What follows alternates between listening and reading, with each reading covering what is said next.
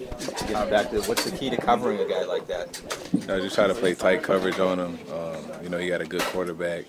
You know, he can make big catches. So, um, you know, just try to play with good technique and, and play play him all through the down.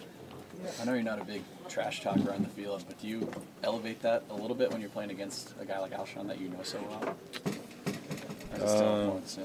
It's kind of the same. I try to work forward and focus on my technique and what I have to do, and you know, whatever happens on the field, that's it happens during that moment. But I don't go into the game that way. Who were you really? I mean, you were roommates at South Carolina, so you must be very close friends. You know, Yeah. is it, do you suspend communication during the week of a Philly New England game, or Not this week. No. no communication this Nah, week? not this week. Um, just trying to you know go up there and compete against you know they got a lot of great players, so it's gonna be a fun matchup with all their guys, and um, you know that's what it's about. You guys haven't played um, the Eagles since Super Bowl 52. Do you Yeah. see this as a rematch? No, not really. I feel like they got a different team. You know, it's um, they got a good team. They coming off a bye just like us, so um, they'll be, be prepared. And um, you know, we just gotta try to you know have a good preparation this week, and you know they got a good football team, so we, we got to do whatever it takes to go up and try to get a win. What are some of the advantages of looking at the game film from Super Bowl 52? You know, I feel like the stuff that they did um, well, um, maybe they try that again. So we'll see. You know, you got to look at all aspects and you know try to trust your teammates around you and go from there. Is that tough to watch?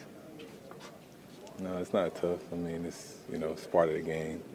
Watching film, you're learning. So I don't think it's tough to watch. Steph, Tom, Tom said he's not over it. I mean, he said there's still a lot of mental scar tissue, I think is the way he phrased it, Yeah. from that game two years ago. How do you feel about it? Yeah, it's um, it's not a good feeling, um, but you know, there's nothing you can do about it. You just try to, you know, not let it happen again, not not lose a game again. That's that's all we can. Steph likes to go for it on fourth down a lot, sometimes two-point conversions. Would you say their offense may be one of the most aggressive teams in the NFL?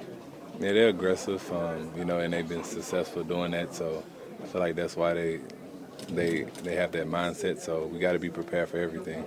Steph, talk about Wentz in particular and their offense in general and the challenge they pose to you guys. It's a big challenge, you know. They got a good running game. You know, Wentz can make every throw. Um, they got explosive receivers. Tight ends pretty good, so they can do a little bit of everything. Yeah.